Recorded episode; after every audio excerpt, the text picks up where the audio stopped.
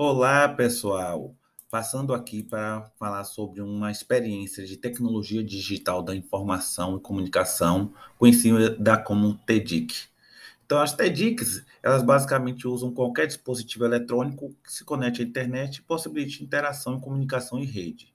E uma experiência minha que fazia mesmo em sala de aula era que quando tinha um conteúdo, às vezes eu pedia para os alunos utilizar o celular para é, verificar a definição daquele conteúdo e também sempre ao final do conteúdo eu fazia um jogo de interação em que os alunos eles respondiam pela, pelo próprio celular e ele tinha que ser rápido e certeiro para que ele pudesse ganhar lá a sua pontuação extra.